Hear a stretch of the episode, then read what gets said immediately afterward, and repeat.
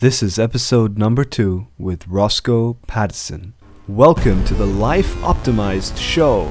My name is Dave Singh, and each week I bring you fascinating conversations with inspiring thought leaders from all around the world about what it really takes to optimize your business, leadership, and life.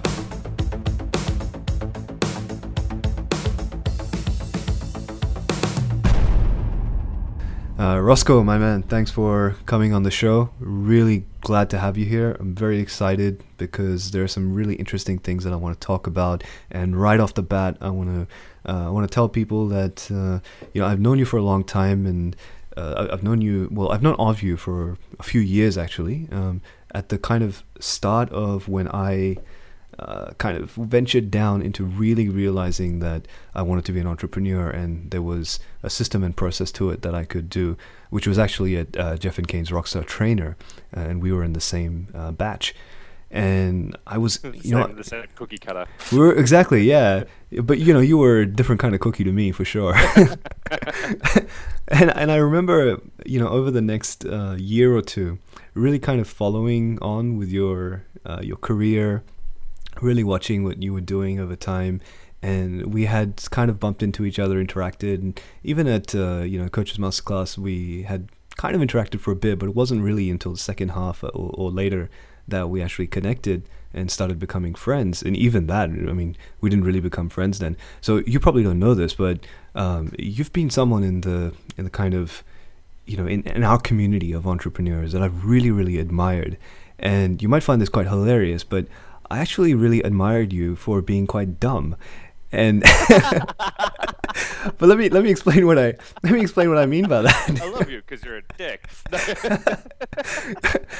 I don't mean dumb in the sense that you're not intelligent, um, but what I mean is is that a lot of people that I've come across in this uh, in this community, including myself, are too smart for their own good. They get in their way because they don't know how to learn something and then apply it, and then learn a little bit more and then apply it, learn a little bit more and then apply it. And I've always admired you for being, you know, in a way you can say so smart that you didn't become so smart that you got in your own way. Um, that you know you were always working on stuff, optimizing it a little bit, and then making progress. And and I, in my opinion, at least from an objective perspective, I think a lot of your fantastic, uh, phenomenal success is actually based on that so you know, since then we've um, we've obviously become uh, good friends. It's been a while since we've caught up, but uh, but that's cool.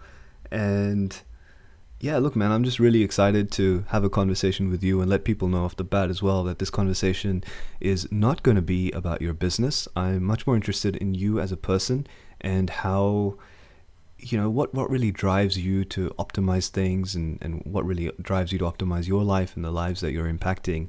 So just to kick things off, uh, just so that we do cover the bases, um, yeah.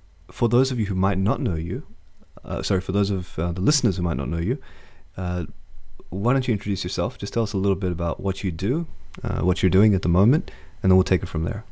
Sure. Well, I'll keep I'll keep the intro super brief, but essentially, um, my core brand, you know, and and my core identity as a human being really um, is heart centered moneymakers.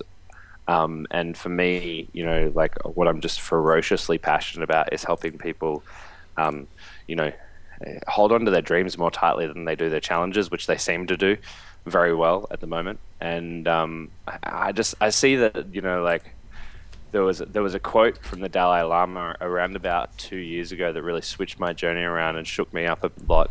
And the Dalai Lama's quote was, um, "The Western world will be saved by the Western woman."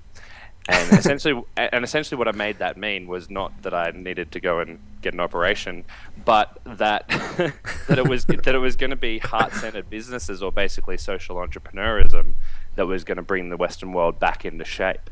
So that you know a lot of that, and, and you know to use the the Dalai Lama as the example, it's that it's that feminine, softer energy. Um, that would come back into the business world or into life that would make life more containable for you know future generations essentially so so for me what i'm really passionate about is that marriage between um, systems and processes, and then also life and flow, and, and actually enjoyment, and having it as having it happen as well.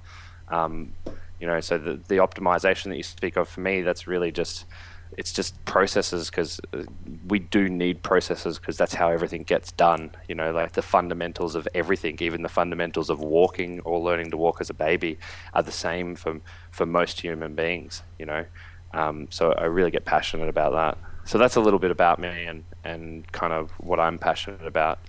Um, and you know, I just I'm really present to, you know, my vision for the planet, but also I'm present to my pain as what exists here. And, and I don't live in a fantasy world where I just live in this big picture vision. Um, I, I, I realize that to get there, you've got to kind of, you know, for the lack of better terms, is you've got to be dumb and boring and do what needs to be done to have an effect in this lifetime. Um, so thank you for the compliment. you're you're most welcome. Um, it, it was a very sincere one, even though it was a little bit tongue in cheek. But yeah, look, I think it sort of comes down to this whole. Uh, I mean, you can break it down to this masculine energy versus feminine energy, and sure. you know that kind of stuff as well. But it, it's interesting in this. Uh, you know, sometimes I think the people who have the best intentions are often the least equipped to to make mm-hmm. a difference in the world, at least generally speaking. Do mm-hmm. you do you see that as well with people that you come across, or do you think that's just a matter of you know what you focus on? I was having this conversation with um, my business partner John this morning. Uh-huh.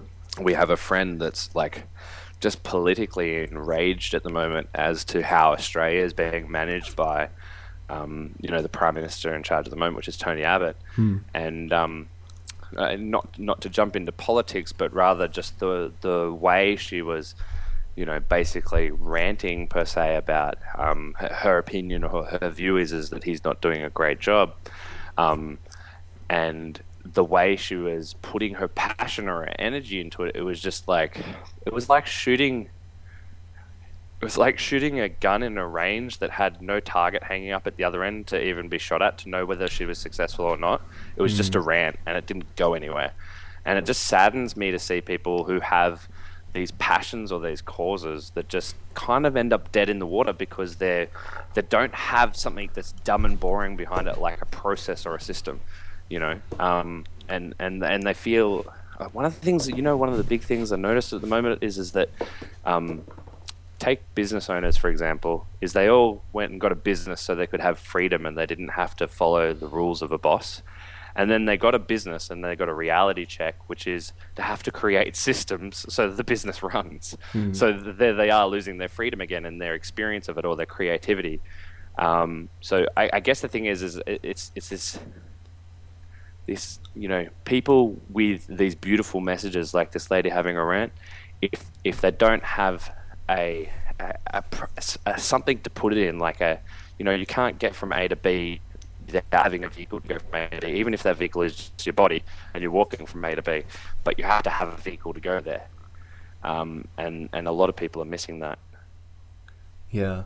And it's, it's interesting. Do you think that's, that's something to do with the fact that these people have just been pushed to the extreme of um, you know, being enraged by what they believe is unethical or improper or incorrect, uh, you know, according to their own worldview, or do you feel it's it's it's um it's a personality type because I think you know people like you and I who are in the world of entrepreneurship and in the world mm. of uh, coaching. One thing I've realized is that we tend to come across a lot of extreme personalities. Uh, oh we, yeah. You know, we meet the the superstars of the world, and we meet the you know raging hippie crazy people. Um, yeah. Completely out there in the world, and th- they both have their place. You know, I'm not saying that um, they shouldn't be there, and at the same time, it makes me wonder. Well, maybe that's just what we see, where possibly 80% of the world is just you know the world that's sitting in the middle.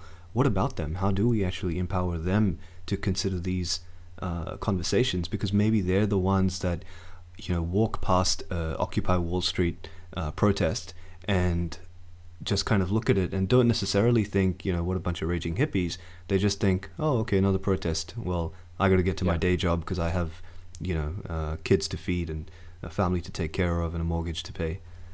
Well, I think you know, like um, for me, you, know, having uh, you know, I, I, guess you know what I do in Heart Centred Money is essentially marketing, business, entrepreneurship, whatever you want to call it. Yeah. That that that skill set for me, when I look at something like Occupy Wall Street, I, I look at it and I go, if they actually had a funnel behind it and they had, you know, they did copywriting questions and they they studied their marketplace and got clear. So Occupy, for example, the idea or the concept behind that is for the the average man to get their rights back over the corporations, essentially, in a nutshell. Yeah. Um, and they're not actually looking at what are the desires of the customer, and the customer is the everyday person.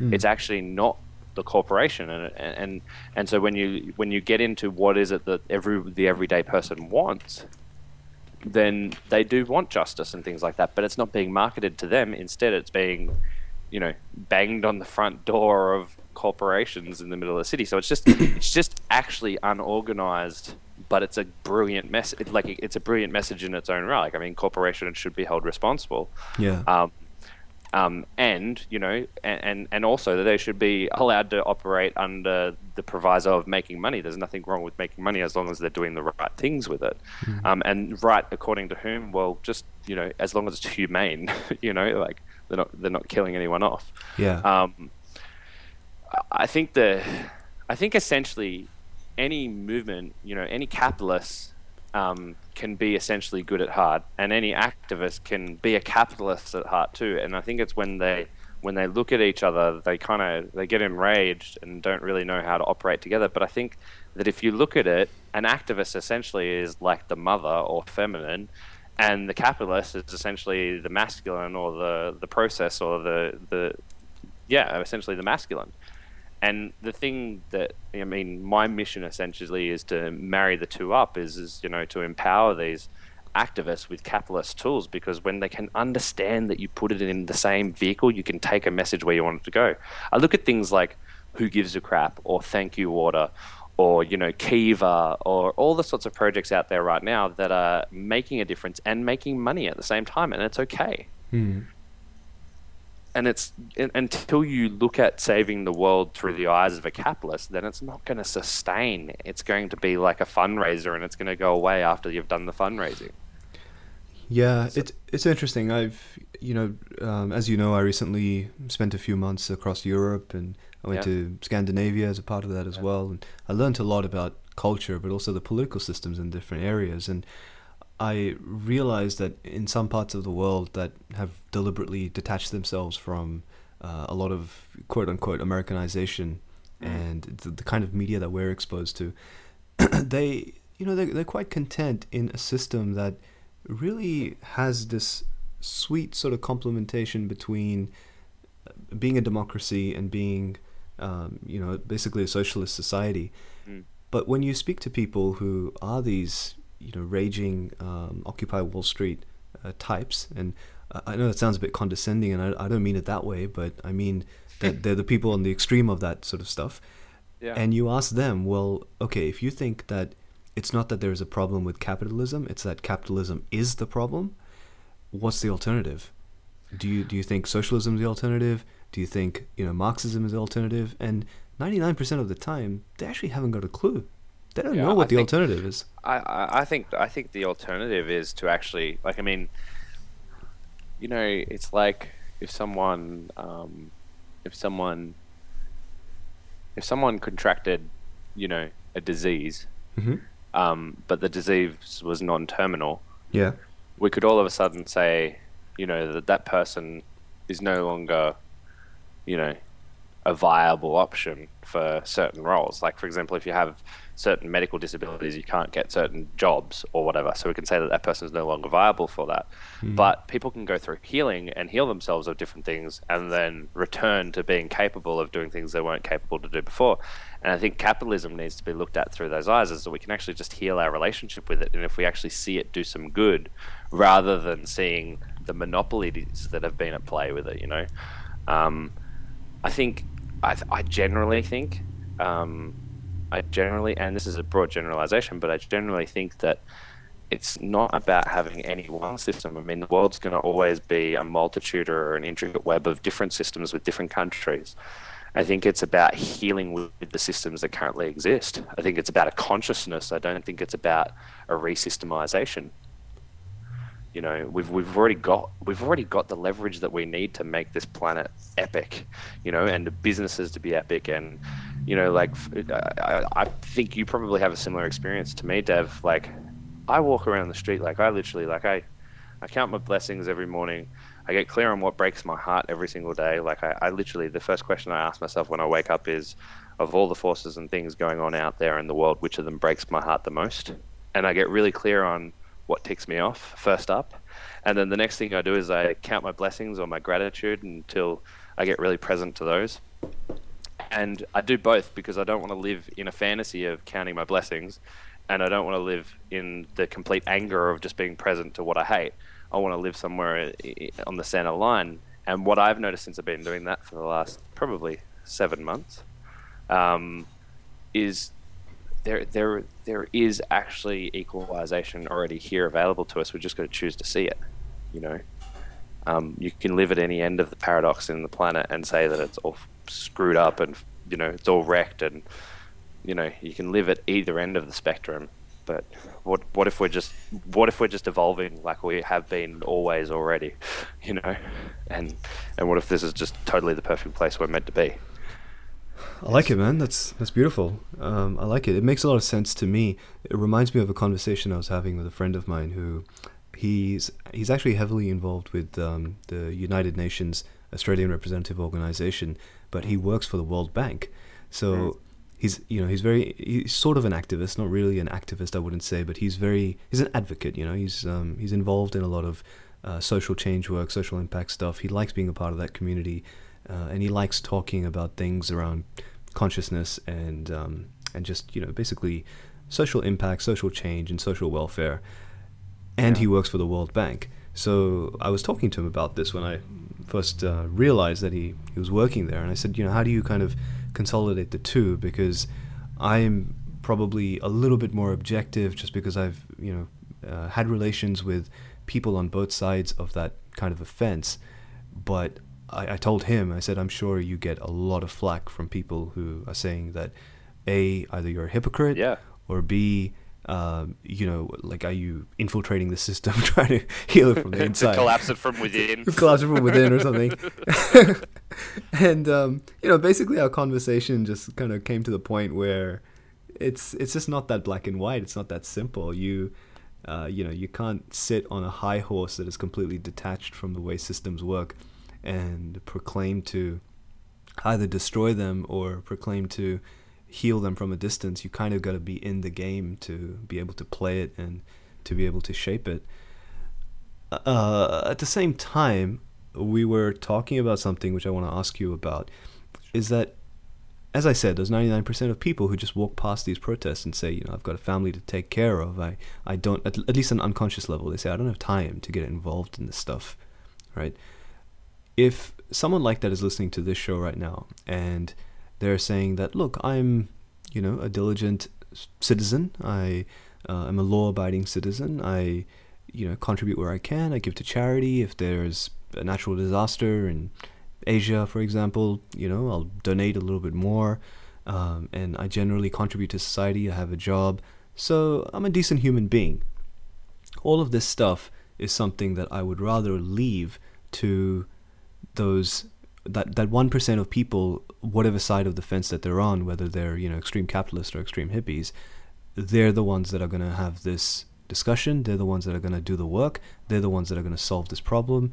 It doesn't really affect me, the everyday man. It doesn't affect us. What would you say to someone who's thinking like well, that? F- firstly, um, Look, I, the, the, question that I shared with you just a moment ago, the, of all the forces and things going on out there in the world, which of them breaks your heart the most? Um, one of the things that I found with that question is um, that question, when, when it's asked repetitively to any human being, it gets them clear on what what they have a hunger for fixing. Mm-hmm. And I think first of all, the first steps is, is that you've got to be hungry to you've got to be hungry for change for change to occur. There has to be a, enough reasons why for anyone to do anything at any point in time. Um, I think if if there's this mentality that you want to just kind of you know like I'm, I'm in, in all honesty the the the minimum someone could do is just you know do the ten percent tithings to charities and you know and do it to people who are doing the good fight at least at bare minimum. Mm. Um, and the way I the, just a couple of suggestions around that if anyone chooses to do that. Um, I personally donate, but I would never share who I donate with or how much I donate to anyone. Um, and in fact, all the charities that I donate to, I donate to anonymously, so no one's calling me, and there's no guilt trips around the money or anything like that. And it's completely anonymous, and there's nothing, there's no awards or accolades or anything for it. It's done purely because it's given to help. Okay. Um, the, the the next thing I would say is that um, if anyone said to me that they don't have the time to do it, then this is where you need to get creative. Um, I've got a client, for example, who's really passionate about helping um, people who live in social housing who who want to start enterprising or creating little small entrepreneurial projects and and get out of their situation essentially take themselves from below below you know the, poverty, line. poverty line to essentially some sort of entrepreneurial exploits and mm. um, she's you know she's a business coach and she's one of my clients and I help her and all that sort of stuff. But the thing that she was challenged by is, is obviously this client has no money. Um, and she's, you know, I'm asking her this question. I'm like, what breaks your heart the most? And she's like, you know, people who really want to do it but can't or don't have the experience that they can. I said, great, cool. So let's get creative. Let's let's work with this. So, so what we did was we created a program where she could work with people that she was already working with, and for every person that she took on, um, so she just works with small business owners essentially and right. and small entrepreneurs. And I said, so basically, what happens is when you put the proposal together, or you put it in front of them, put a photo in front of them as well, and show them who they're going to be sponsoring, and go one for one, plate for plate. Nice. Um, so essentially, she gets to live out the action of helping who she really wants to help, but also helping the people that still need her help anyway. Yeah. Um, there's this great book that I love. Uh, it's called After Enlightenment Comes the Dishes. Oh yeah, and yeah, I've heard of that. It's it, it's like you will do something purposeful and meaningful, but there will be stuff to do. There will be dumb and boring processes to follow, and it's got to be a willingness for a, a balance of the two. You know, um, this purposefulness needs to go hand in hand with um, process and, and, and what has to occur in order for the change to occur. Um, and sometimes that is to do stuff that people don't feel like doing, you know? Like, you know, after enlightenment comes the dishes, you know, like the last thing a monk wants to do is wash a plate. you know, like, you know, he, he just wants to sit in a mountain and just stay in bliss.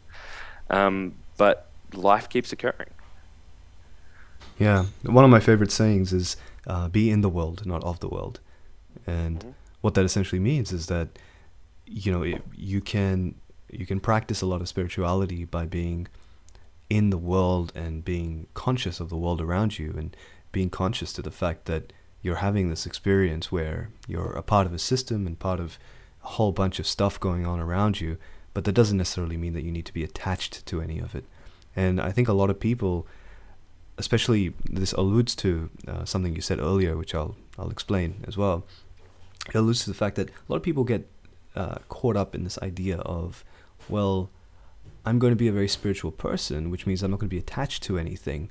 And they kind of fall over the edge to not caring about anything at the same time. But then if they kind of bring themselves back to a place of compassion, then they get really attached. So they end up playing this kind of ping pong game of going back and forth, um, quite violently sometimes, from being in a place of being really worked up because they just care so much about the atrocities of the world to being in a place of you know i am um, a blissful yogi and therefore i am completely unattached and therefore i just don't give a shit about anything so it's not my responsibility it's not my problem because nothing really exists anyway and you can get you know very esoteric about it uh, in that regards uh, blissful like a yogi but then at that end of the spectrum, they just don't care about anything because yeah. they feel, you know, it's um, we're we're not even in the world. We're not of the world. It's not our problem. In fact, these problems don't really exist because they're happening in a completely different plane.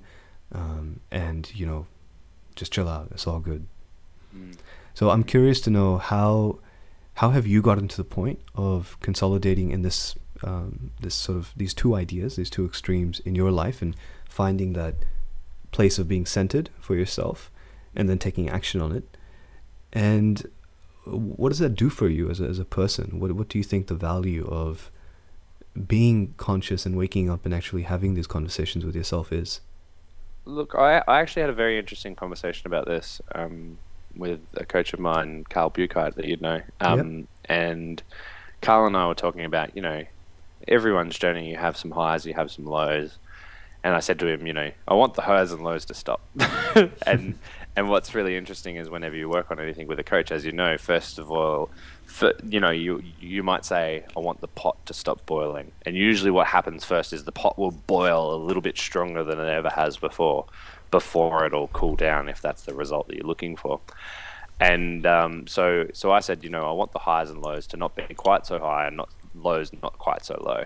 Um, and what was interesting is, you know, first of all, I felt like it went worse, and and then what I noticed um, was I got it. You know, I, I, neutralized or centered myself a lot more, and um, just you know, like by working through different areas. Like, I mean, routine is such a big part of that for me, and pra- daily practice. You know, spiritual practice, exercise, physical practice. You know, um, practice of just you know mindfulness and practice of business and you know just really focusing on the seven areas of life and, mm. and having a practice for each of them daily a routine uh, really does center you anyway um, what I noticed in that is, is I got kind of centered, and then I was like, "Oh, I'm centered," and then I was like, "Hmm, centered's a little bit boring."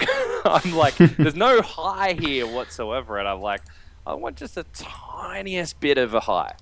So I I kind of rethought this centered thing for myself, and I went, "Okay, well, I want to be centered, but I also don't want to be manic or have you know ferocious highs and and, and depressing lows." So I was like, what if I just aim to get 1% happier each year or, or, or each month or 1% healthier? Um, so essentially, what I look, what I kind of like to look at is, is I like to. So, so my personal view on how you maintain it is have a view.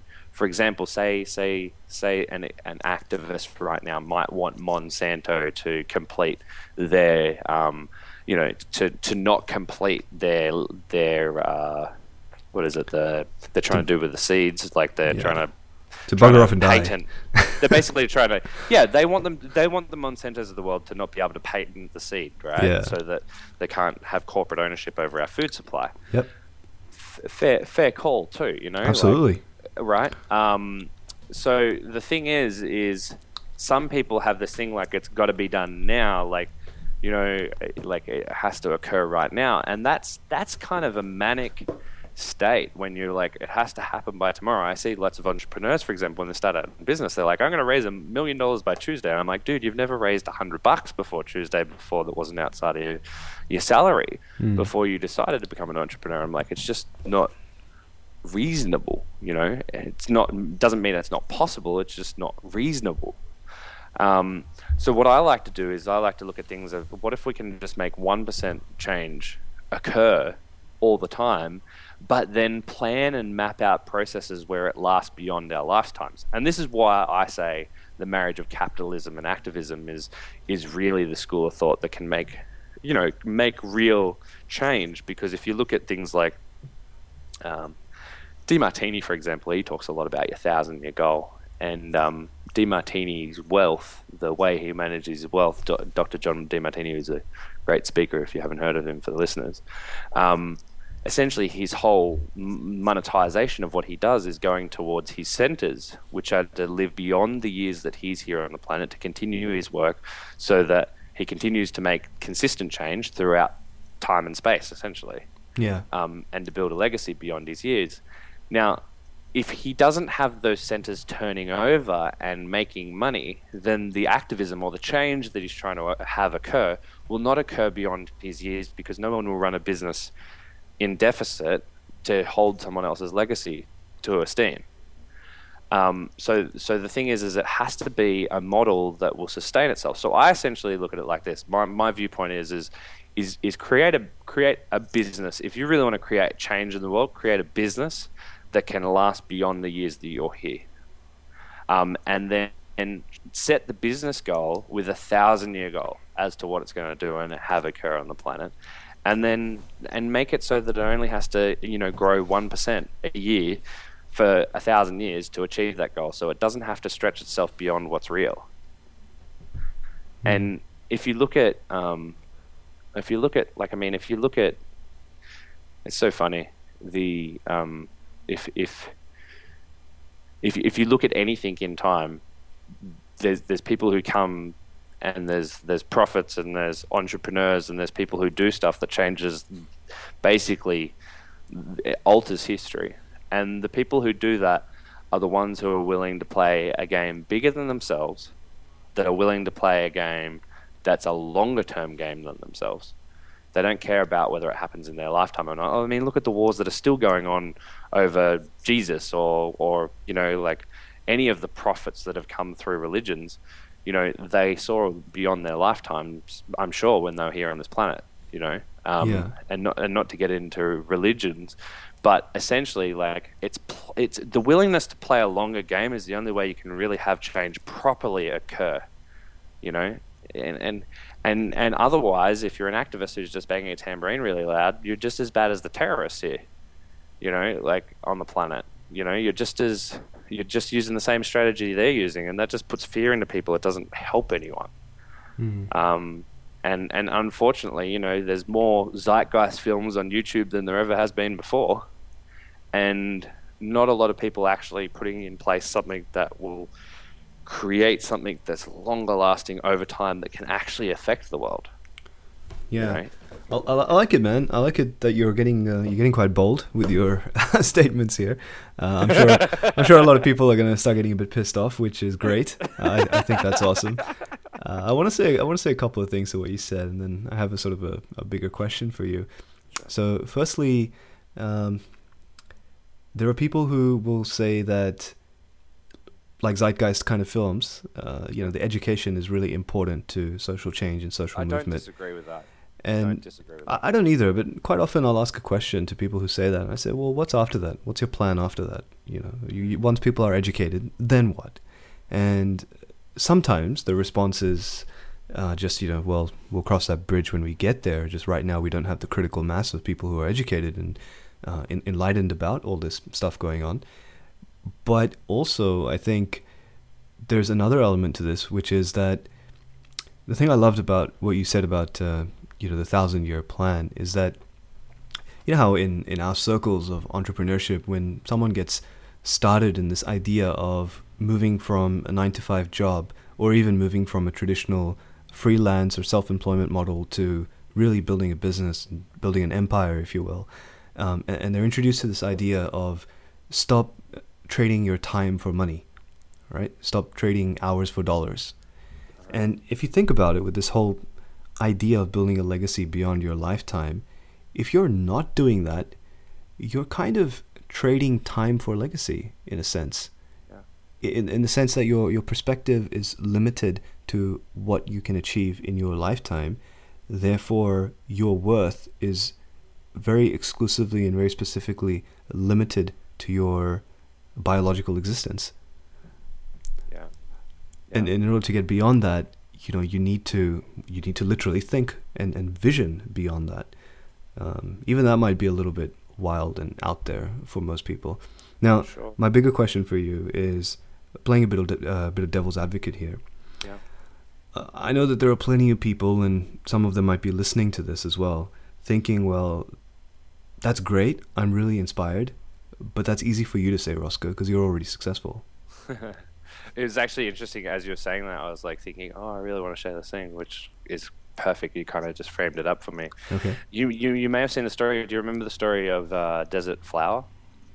I'm not sure. No, don't think so. So it's it's it's Desert Flower is the story of a young girl, um, and essentially she was from Africa, and she was like in a little village, and um, basically, you know, a place where, you know, um, genital mutilation was still very normal for women. Yep. Um, and so, so she literally she just she lived in the middle of the desert. Anyway, uh, she she well, Somalia was the country, Somalia. Anyway, she uh, she basically you know she'd seen family members killed with rocks hit over the head just because they were you know basically racing for an apple and Mm-hmm. there was no food there. She she ran away from her family and jumped on the back of a truck and hitchhiked and literally crawl, crawled across glass and filth and disgust to find her way um, and basically hitchhiked and just was a stowaway and found her way all the way to Europe um, and essentially to Paris. And she became, um, I can't remember her name for the life of me, um, but she became uh, one of the top three runway models in the world. Models, yeah. I, I remember the story now. Yeah, and and so for me, when people say that you know it's okay for you to say Rossco, I, I- I mean I've I've been I've been fortunate enough, you know, like I grew up with, um, you know, not, uh, you know, I tell the story that I grew up in a wealthy family. I didn't grow up in a wealthy family. I grew up in a family where my mum and dad would do anything for me. Um, so if I wanted something, they'd give it to me. I was just spoiled. It wasn't even that my family was extremely wealthy. Um, it was that I was just taken care of and pampered and overloved, um, which was which was good. Um, but I also, you know, my story. You know, I went bankrupt because that formed an abusive relationship with money for me, Yeah. um, and and that was the greatest lesson of all time for me because it was at a time when the GFC hit and my parents actually couldn't fork me out for the first time in my life, and it was the greatest learning. You know, I think I think the universe conspired to have me have that experience and so I so I had to rebuild from nothing, and I rebuilt from nothing quicker than ever before because I realized one thing, and the one thing that I realized is that it's just a matter of actually just taking action. Like it, education is one thing, which and and education and conversation and realizations of what needs to be changed need to occur. Conversations like this are great, but without implementation, it's just like it's it's like useless chitter chatter, you know, um, without any implementation whatsoever. Even if even if only one thing occurs as a result of like people listening to this little conversation, even if they just, even if the one thing that occurs is they consider what their answer is to that question that I asked earlier. Even if they just consider, even if they take one action as a Wh- result. which question? Just repeat it That so it's clear. that was the of all the forces and things going on out there in the world, which of them breaks their heart the most? Okay. And it's not a light question. Actually, the gentleman who asked me that question, his name was Andrew Harvey, and he wrote a book called Sacred Activism. Um, and, and basically, the premise of that book is, is that we all have a unique piece to the puzzle. We all bring something to the game. Now, it might be that you just support someone that's playing a bigger game. Um, we do need people that are helping others, you know um, you know, I, I run a company and I have employees, and, I, and if I didn't have people that believed in my vision as much as me, then my vision couldn't come true. Um, so that's just as equally important. If, if they don't think that they have the um, power to create a, a plan that will take them that far, then reach out to people like myself or yourself and see how they can pitch in. You know, um, or, or anyone really that's that's making those same sort of moves. Like, Yeah. just do something. You know. Um, So I want to ask you something kind of personal. Sure, And that it. is that you know I, I still I still sympathize with people who say who say what what the question was originally that well you know you can do it because you're successful. And I understand where you're coming from because I know you and you know I kind of have a background of the context. And obviously along my own adventures I've I've met a lot of people who will realize that it's not that you necessarily get successful and then you're empowered to start thinking in this way. Sometimes you start thinking in this way and you start adopting these beliefs and then all of a sudden the success comes to you. Mm. And it might be a different kind of success in fact, but that success and fulfillment package deal that you get, you know, Yeah, becomes you just all that much the travel agent. You say, "I'll have one of those, please." exactly. It, well, it, it's almost like just checking in and booking a ticket online, right? Um, but it it, ha- it happens when you're clear about the addresses you want to type into your browser, and, and and I know that sounds like a joke, but I'm not taking the Mickey of it. I mean it quite seriously. And what I want to know is, uh, you know you've been through uh, a very challenging relationship. You have a, a, really beautiful son who I'm yet to meet, and I'm sure I will someday. And you've kind of, um, uh, you know, knowing you, I know that in the past uh, year, especially, you've um, been able to remarkably optimize your relationships. You've been able to remarkably optimize your uh, health and your fitness, and you've you've been able to remarkably optimize a lot of things in your life that don't necessarily have anything to do with your business or career. So what I want to know is how have these things that you've learned about the way that you think about the world and your conscious commitment to your thousand year plan um, and your your conscious commitment to you know even just conscious capitalism for example how has that impacted all these other areas of your life look i think i think for me the you know i've gone through it's funny because I know my values quite well, so I kind of relate this to values. And for those of you who don't know what values are, it's just basically what's most important to you in life.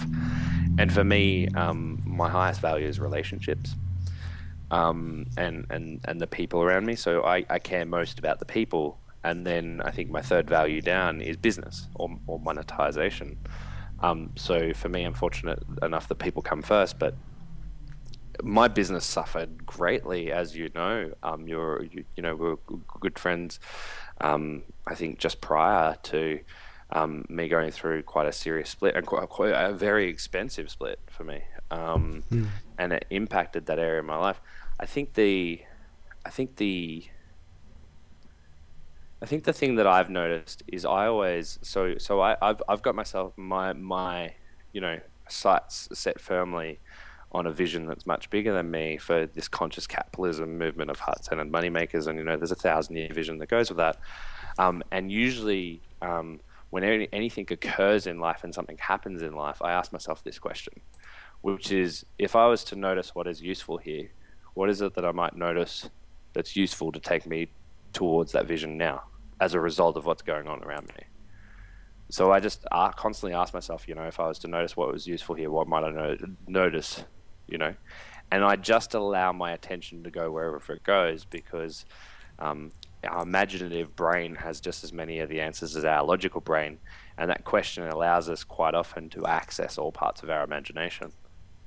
Um, so I, I, you know, I've been um, in essentially, you know, like uh, it, points in my life where I thought, you know, screw this, it's all over. Like, you know, I've been bankrupt and then, you know, like experience uh, a very expensive, very expensive separation and had the experience that, you know, it, that that it was just never going to become the way I wanted it to be for me um, financially. And when when I when I discovered myself in the moment and and said to myself, you know, if I was to notice what I might notice here, it was to you know to actually for me, and this is what it was for me, um, which which might not be the answer for anyone else. So I'm not saying this as as a lesson for anyone else, but the lesson for me was is that I actually have to be responsible for myself on all levels, you know. And that was just the thing that I noticed in that moment. I remember I was sitting in an empty apartment where half my shit had just been taken by someone, and, mm. and I was very clear on, you know, what is it, what is it that I've got to learn here, and and and and I think it's that simple taking responsibility. Or it's that um, action consequence, you know and um, that's what I learned in that moment. So, th- so that question is probably the best way to answer your question is is that each person has something to learn by everything that happens to them. My my belief system essentially is that the universe will give you signs. You know, sometimes it'll give you a feather and, and, it'll say, you know, just follow this way. And then if you don't listen to that, it'll it'll kind of throw a brick. And then if you don't listen to the brick, then it'll one day you'll wake up and you'll get slammed by the semi tra- semi trailer. You know, um, so, for, so, so for me, it's like listen up when the feather comes. Yeah. Um, so, so that's why I use that question. But I always anchor it back to a vision or, or something solid, something that's cemented for me. Um, if you just notice what is useful, this is where you get a lot of the fluffy la la hippies. Is they just notice what's useful and they're like, oh, I should be doing this, but they don't have it actually going anywhere or a solid direction. Hmm. Um, and and you know, I find that that solid direction is probably the most important thing, and then keep tracking back to one destination. I mean, as a single human being on a planet of seven and a half billion people, I think it'd be fair to say that what greatest way to have impact is for you to do one thing better than anyone else, and to just focus on one thing. So, for me, it's that's what it's about. Is is for us to just focus on that one thing and then pull everything back, pull all of our resources and all of our life back to that one thing. Do you still get scared? Do you Oh, have shit, moments yeah. of Shit, yeah. I still want to throw in the towel. Um, but I, I, I once got told by a great mentor um, that, you know, I, I, I said that, you know, like I was basically, I actually said that I felt like a fraud at the time. It wasn't that I felt scared, Hmm. but it was essentially a fear of what other people thought of me, which everyone has. yeah, yeah, Um, absolutely. and and they turned around to me and they said, "Yeah, you're right. You know, that that you you feel scared, you feel terrified, just like every other leader that came before you." And and to me, I, I kind of recognize if I don't feel scared, then I'm not playing the big enough game. And I think that you know the universe only gives you what you can handle. So you, once you we, we kind of we put challenges in front of ourselves so that we get the opportunity to grow. And if we don't see it like that, then we'll never have fun, and the entertainment system will constantly be stuck on a channel we don't like if we don't choose. If we don't choose that what's showing up for us is exactly what we need. Hmm. You know, um, otherwise the entertainment system is just going to be like reruns of the show you hate the most. Um, but if you really want to get what you want the most out of life, first of all, you've got to recognize that there's no remote control. You've got to get up and do something about it yourself. and, and then Yeah. second, and then second of all, you know, you've got to choose that what's showing on the screen in front of you is exactly what you need to go where you want, and use that as leverage. You know, um, I know that I definitely had to do that when I went bankrupt, and I definitely had to do that when I faced, you know, financial challenges um, from a separation, as you know. So, so for me, I look at every single thing as being a feather or, or, or a part of my pathway, and I ask, how can it be useful towards where I'm heading? And, and the more certainty you have about where you're heading, the quicker you get there. And the quicker the signs show up to help you get there too. You know, um, I've worked Yeah. with a lot of people around the world Yeah. in different cultures, and I, I say around the world not to not to boast the fact that I have international clients, but I say that to emphasize the fact that people in different cultures and different geographies and different markets, mm. you know, have a lot of similar experiences and challenges in business and just in life in general. And a lot of people in you know these diverse places where you think that they might not have anything to do with each other or they might not have anything in common, have this one common experience, especially when they've uh, when they're starting out in business, of really struggling. And not everyone listening to the show is in business necessarily, but people generally at some point in their life, yeah, exactly. the first time. You That's know, right, exactly. And you and you have that experience of struggling, right? Where you're just kind of stuck at this point where it's not so much that you want to give up, but the question comes up, and it's come up for me as well, um, at multiple times, in fact, in my life, where I say, well, where where do you draw that line between perseverance and just being stupidly stubborn? And how do you know when to keep digging just in case you might hit gold, and when to change directions? Because a lot of people acknowledge that it's important to know that that you know sometimes you need to just put the brakes, reassess what you're doing, and actually think about whether it's still worth it or not. Or you just got to keep pushing through the struggle and persevering. And uh, you know, you uh, as, as you mentioned, the water you know boils a lot uh, more before it sort of cools down. Yeah. Fantastic uh, repertoire of um, of metaphors, by the way. You've uh, you- you've definitely evolved in that regards. They- They're, they're all made up on the spot. Amazing, man. I hope you I hope you start writing these down. So yeah, what do you like? What's what's your advice in that in that sense? How does someone dec- how does someone decide? Well, so for example, like my my belief is um, that question that we asked earlier is the way you get clear on your passion of all the forces and things going on out there in the world, which then breaks your heart the most, and you ask yourself it repetitively for 30 days, Mhm. and you get clear about what it is you could do to heal that part of the world, um, and then you essentially set out a mission. So, say someone answered that question and they said, you know, the, you know, the thing that breaks their heart the most is, um, you know, entrepreneurs. Um, you know, being uh, entrepreneurs basically getting past, um, getting past, you know, the first three years, and that you know, like the, there's, you know, the stat is like 85% of entrepreneurs or whatever it is don't make it past the th- first three years and their business closed Mm. as a result.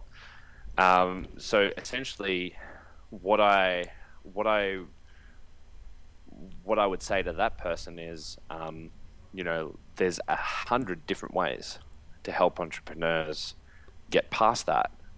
So if you are digging down one rabbit hole, so to speak, and you're feeling tested by it, um, I first of all, you know, the first thing isn't to stop digging and, and change directions Yeah. the first thing I'd do is, is is notice shit. You know, this feels like crap all of a sudden, Mhm. um, and just acknowledge that that's going on and actually be present to that. That's actually that's actually so much more magical than people understand. Um, and then I and then I don't really have a non esoteric way to say it, but I would literally go and find wherever. You, know, I, I, I call it finding your ocean. So, because for me, it literally is the ocean. I go down, I, I put my feet in the sand, I live on the beach. Um, and for me, I, I go down and I stand on the beach and I look up at the sky and I literally, I stand there until, um, and, and, and I literally, like in my head, kind of say, you know, like I'm surrendering this back, this one back to you, universe. I can't do it on my own. Um, and I stand there until I literally, it kind of sounds a bit fluffy, but I stand there until I literally feel the weight lifting. Um, and I breathe through it and I just, just stand there until it's just like, until I feel it lifting and feel experience being connected with everything else that it is. And I just notice that, you know, like when I do that, I notice that the clouds are so goddamn gorgeous or the stars in the night sky or whatever it might be. I just, I notice that that couldn't all exist um, and that couldn't all be possible without something bigger being at play for me. So I'm like, you know, well, if the, you know, whatever the bigger is at play, you know, help me out with this one, eh? It's like, and and then after I've done that, is I just notice what shows up, and I keep continuously ask myself that question: is if I was to notice something here, what is it I might notice, and how might it be useful? And and so sometimes you do have to cut your losses. You do have to stop digging those holes. But I wouldn't necessarily state that that, that just happens straight away. Um, I'd say that you want to kind of you want to kind of get present first before you make any rash decisions.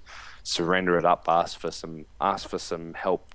You know, from just even the process of me going down the beach. Like I know enough psychology and enough NLP and enough quantum physics to know that the act of me just doing that is actually just giving myself permission to think about it properly.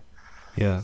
Even though it might sound esoteric and fluffy and woo woo. No, look, I, uh, I don't think it does. I don't think it does sound esoteric and fluffy. I think it's Yeah. just a matter of sometimes you just got to go clear your head in a Yeah, way totally. that you know, in a in a way that is uh, more intensive than just taking a five minute break and uh, yeah, you know, and grabbing a cup of coffee. like uh, intentful.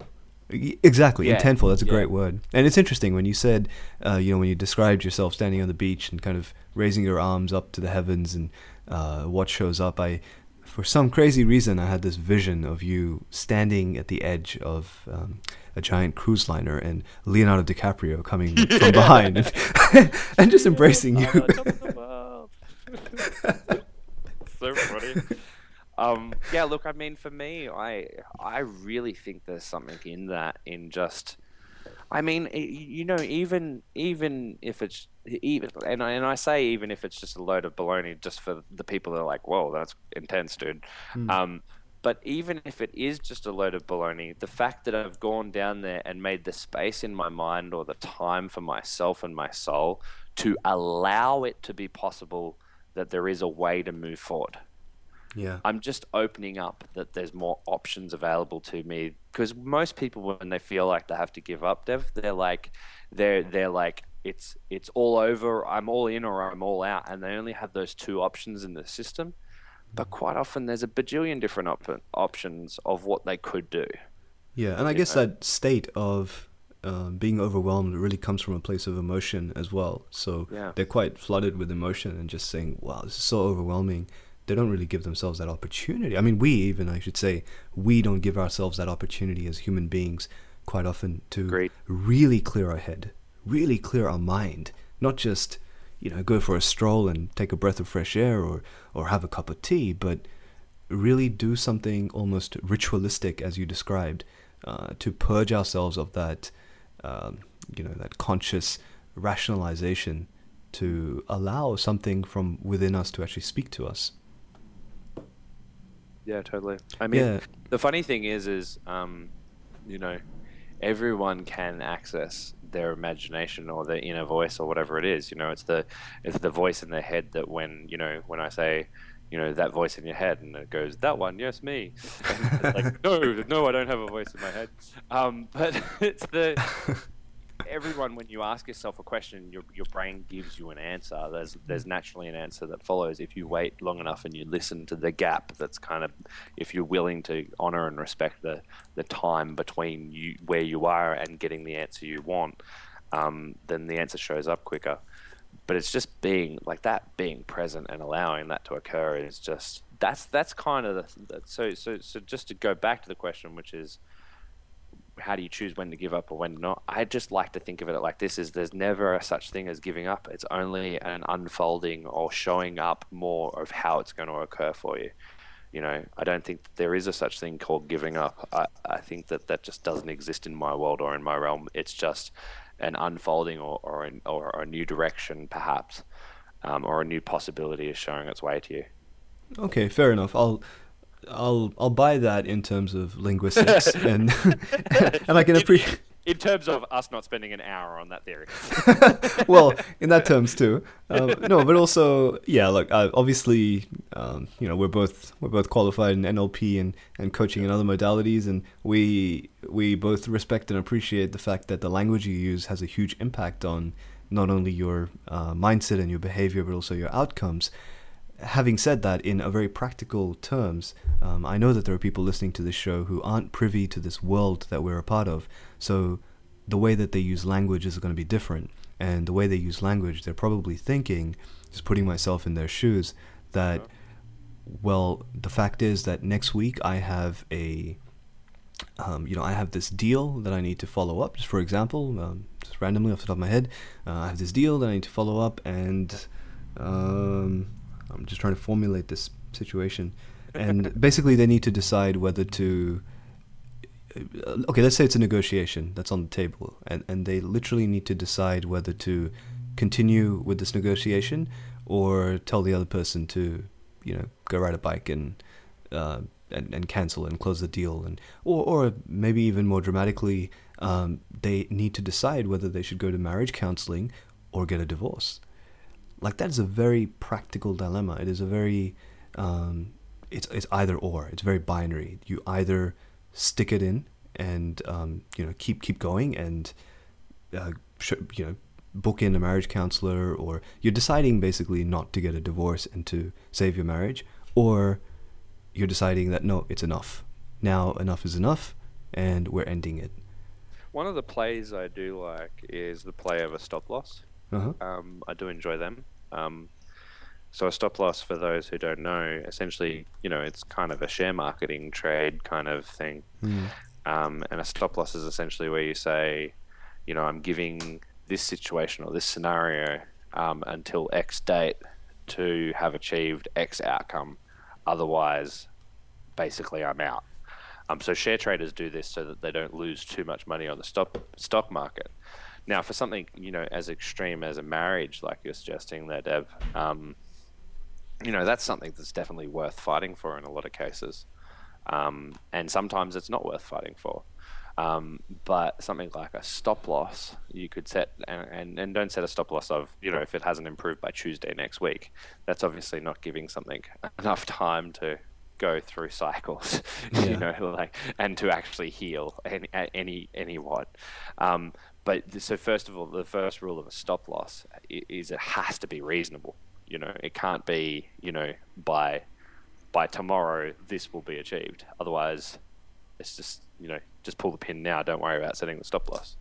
Um, but a stop loss that could be reasonable. Um, so, so for example, for me, um, I set one in that relationship that you know that I went through. I set one, um, and I set it for twelve months. So I was like having challenges, and I was like, I want out of the relationship, and then I like I set a relationship stop loss in my mind for 12 months, and then I did everything I possibly could to make it work.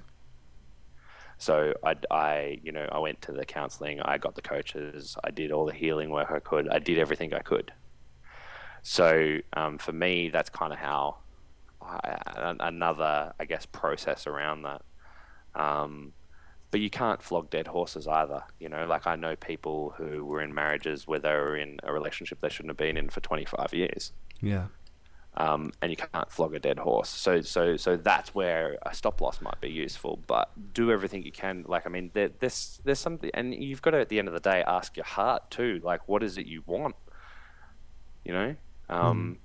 and if what you want is to be happy, and you're in a scenario where that's repetitively not happening, then you've got to at some time choose to leave that scenario or to change that scenario in order for anything to be different. So it's like you know, yeah, the the hard they're hard calls. You know, that's obviously a hard generalization to say what is the best way to make a decision. you know, um, yeah. and at the end of the day, I think one of the greatest um, discussions or conversations rather that's had in uh, Landmark is um, the choices conversation. They'll say, you know, why do you, you know chocolate or vanilla, Dev? Which do you prefer? Hmm. And and you might say chocolate and and they would say to you, well, why did you choose chocolate? And, and you would say, because I like chocolate.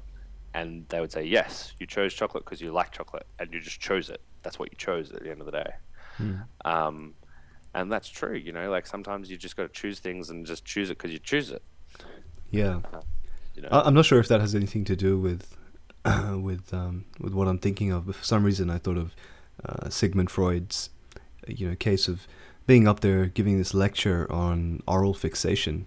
He was talking about, he was giving a lecture and he was talking about oral fixation, uh, the Oedipus complex, and all of this psychoanalytical theory about how people are, you know, really, um, a lot of their sort of uh, sexual issues and deep seated psychological issues manifest in how they kind of, you know, utilize their mouth and all this uh, icky kind of stuff and as he was talking about this, as he was talking about this, he pulled out a cigar and he started smoking it. And someone in the audience um, asked him, one of the students, and they said, "Well, you know, what about your? You're just smoking a cigar?" And everyone sort of gasped. And they're like, "What does that mean? What does that mean, Doctor Freud?" And he just said, "My boy, sometimes a cigar is just a cigar." yeah, yeah, totally. I think yeah, I think people really crave that these days as well. That sometimes just let a cigar mean a cigar. I really, you know, could talk. Yeah, sorry, go on. Well, one of the things I just want to add to that, one of the things I learned uh, recently is just to, you know, like I obviously, as you know, I just love all these different concepts and philosophies and all of that sort of stuff. Yeah. Um, but my the thing that the thing that I am most rigid on more than any other philosophy is this one is to hold on to things lightly, not tightly. Mm. You know, is to Likewise. let to let beliefs roll through as much as the, the you know the waves roll onto the ocean shores. Like let them come and go. You know, I'm going to change and change form and and to not be right and to not be wrong. You know, just to be in between and and and to hold on to things lightly, not tightly. I'm okay with being wrong. It's feedback saying, "Hey, buddy, go this way, not that way." You know, um, and I'm cool with that. Yeah, and and I think people stop short of realizing that that's it's not just a mindset for the sake of being a mindset that might make you feel lighter, but it actually helps you be more productive and constructive in in uh, various areas of your life. Sorry, I just dropped something. A penny dropped something for like people that. just then. That's Man, Mr. Mr. Metaphor. Seriously. it's called. It's actually less. Um, less metaphor and more um, utilization. I'm like, um, if my brain, so so the left brain talks in like very logic and process, and the right brain talks in symbols. Yeah. So so if my imagination goes in the direction of an ocean, I'll just use it as leverage. I'll use the, you know, I'll use the the right brain or I'll use the symbol as the leverage because that's what really talks to you know the other half of our heads. Yeah, yeah. It, it, it, funny thing is, that's a metaphor in itself. Um, as, as the reason I say that is, as a medical scientist, whenever I have, whenever this metaphor comes up, I always have a, a sense of kind of moral duty as a medical scientist to tell people that um, it's actually been verified. That's not true. That oh, whole, really? Yeah, the whole left brain, right brain hemisphere. Our brains sure. don't work that way. Awesome. Yeah, it's not. It literally doesn't. It's not a literal thing. There's no right brain is logical and left brain is creative or vice versa. Right. That uh, actually makes sense. I mean, to me, you know, I've had MRI scans. Being an epileptic, I've had a ton of MRI and EEG right. scans. So I've seen the scans, and when they light up, both parts of the brain kind of light up pretty equally on a scan. Yeah. Um, so one of the things, I, I, guess, I guess what I'm saying in that um, more so is, is if you notice a symbol, there's your brain is giving you a tiny speck or the tip of the iceberg of the information. And if you dig deeper, there's more available to you there because symbols can represent a whole thing. Like if I told everyone to think of like you know what it would be like to be Superman, they can feel that. You know, you can breathe into that archetype, so to speak, and that's just a mm. symbol. Um, so yeah, symbols are really powerful. No, absolutely, I agree with you. Yeah. Um, Rossco, I, I could speak with you all day about this stuff, and me three. yeah, and and you know, uh, you're like a uh, you're like a brother to me, and I love absolutely love having these conversations with you. And you know, even in the future, I'd love to have you back on the show. And as much as this sounds like a bit of a wrap up, I, I do have um, a couple more questions for you as well. One of them is, um, you know, quite poignant. I really want you to think about this. And then my last question is really a question that I endeavor to ask all of my guests. So my first question is that I love having these conversations with you, and I love playing in this territory of you know, getting a bit esoteric and getting metaphorical and, you know, talking in this kind of woo woo stuff and then bringing it back to rationality and logic and then going back into that woo area. And I think where we've both been through experiences as well as certain education and training that we have enough of a vocabulary to have those conversations without it, uh, without losing each other, right? And you know I have uh, you know some other friends, not too many, um, that I can have those conversations with, and as uh, I'm sure you do as well. But I'm really curious, and this is something I've never talked to you about, and I'm not sure if anyone has ever asked you this. How do you translate these conversations with your son? It's actually really interesting. Um, thank you for asking that question, by the way. It's it's actually really interesting because I had this experience with uh, Nate which was quite a you know I'll probably be judged and and be hung out to dry like Michael Jackson in a moment, but um the uh, I had an incident with Nate where he uh, was walking out the front steps of of my home, mm-hmm. and there was an ant walking across the step, and he just stomped on the ant. You know, like just like a little three year old innocent. He didn't really know what he was doing, but he killed the ant. Yeah. You know, like he just stomped on this ant and um, he's got a he's got an autistic um, cousin who's quite you know rough, and he kind of looks up to him. Anyway, mm-hmm. so I picked him up, and you know, with love, I I I bit him on the arm. I was like, he's like, ah, you know, like what are you doing? You know, like like Dad, you bit me, and I'm like, I said, how do you feel? And he said, no, sad, no, yuck. I'm like, how does the ant feel? He's like, didn't know how to answer. And I said, Do you think he feels good or bad? He's like, Bad. I'm like, That's right. I said, How did you feel when daddy beat you? And he's like, Bad. I'm like, That's right. You've got to understand how, you know, what you do makes people feel. How do you want to feel? And he said, Good. And I said, How do you think the ant wanted to feel? And he said, Good. And I said, Cool. What makes you feel good? He said, Going to the park. And I said, Let's go. Let's go to the park. And it's um, beautiful. Yeah, I mean, you can't have big, long-winded, esoterical conversations with three-year-olds, but I mean, you know, to me, that was a magical moment for me with him. You know, like I know I, I bit my son. you know, like I was like I didn't know what to do, and it was really weird when it happened. It just happened. And it was like, you know, it just occurred. I was like, no, oh, dude, look, you don't do that. you know, yeah, like, I don't know. Pers- personally, I think that's that's amazing. That's that's really cool. Yeah, I mean, it was just it was you know like I know the power of break states, so I was like, yeah. You know, it was like it was I've never done that to before, so he was like, "What the heck?" it's not like you stomped on him. no, no, I didn't. That, Didn't- that I might have been a little bit uh, pushing "There the boundaries. Now, now you were experiencing the same as the ad. Yeah. Um, but yeah, so for me, I, I, I guess the conversations can be had with three year olds, and and now, um, you know, John, my business partner, he always goes, "Dude, that's amazing." Um, whenever he sees me with my son, because Nate will come up to me and he'll go, "Dad." I'm feeling sad, and I'll be like, "Why, Nate?" And and he talks about his feelings, and I made him very clear that you know we talk about our feelings and we talk about um, any anything that we notice, you know, okay. um, and uh, and that our imagination is really important. yeah. Wow. So it's really cool, dude. You know, it's such a gift, and so grateful to be so cl- living so close to him now and spending so much time with him. Yeah. Yeah.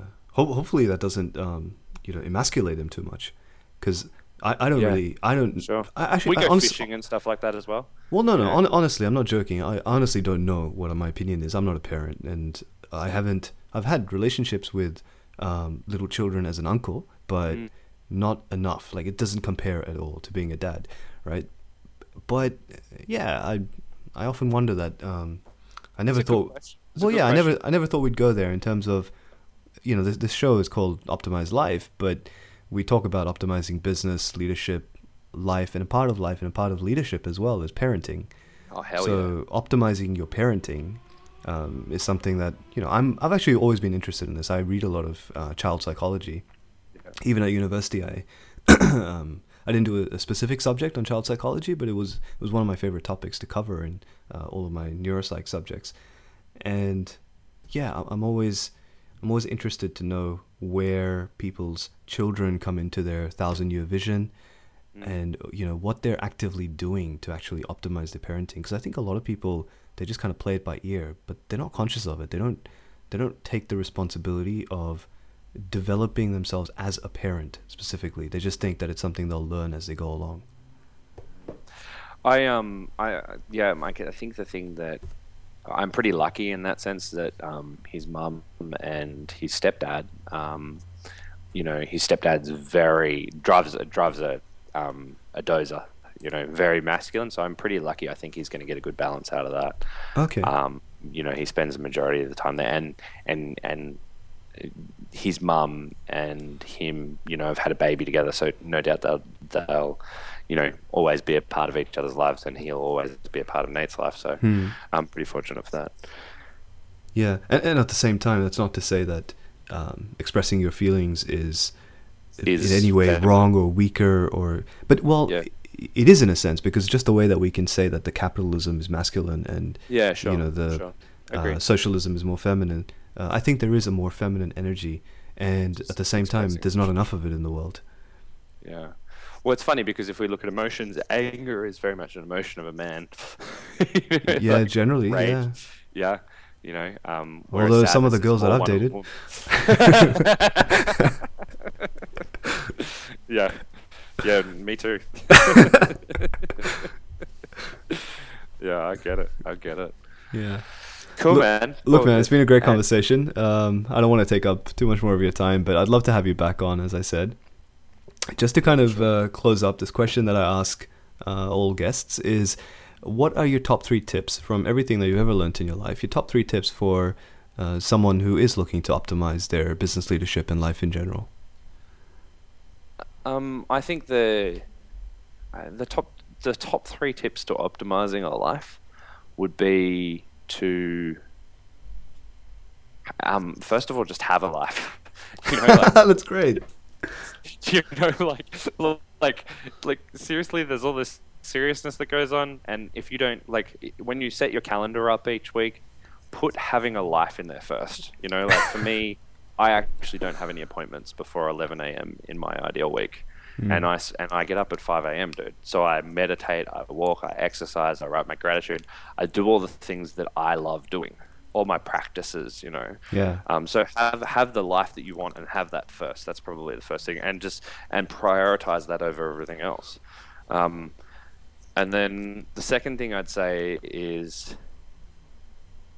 guard your life. You know, like what I mean by that is kind of like a gatekeeper for an ex- for a successful CEO is guard what is important to you, protect it, and defend it from other people and other people's agendas and other people's belief systems. Mm. Um, what's important to you, you know, you, you've got to kind of defend. And then and then the third thing I'd say is to just allow just allow it to unfold. Just don't be rigid on it. You know, um, the, nothing nothing in space and time is completely and utterly rigid. Like even the big ball of dirt we're standing on is constantly moving, shaping and forming. Um, you know, come another million years, the sand you're standing on might become rock, you know, or whatever it is. Like like sedimentation happens. You know, like everything is always changing, evolving. So allow your life to unfold is probably tip number three because everything's going to, regardless of whether you let it or not. That's amazing, man. Thanks so much. Pleasure, dude. And I didn't know I had those three tips in me until just now. they they flew naturally. awesome. All right. That's cool, man. Thanks, I'll, dude. Appreciate it heaps. Thank you. I'll talk to you soon. Talk to you soon. If you enjoyed this episode of the Life Optimized Show, please go to iTunes and leave a review. And whatever you do, don't keep the episode to yourself. Make sure you go and share it with your friends and networks. Until next time, I'm Dave Singh.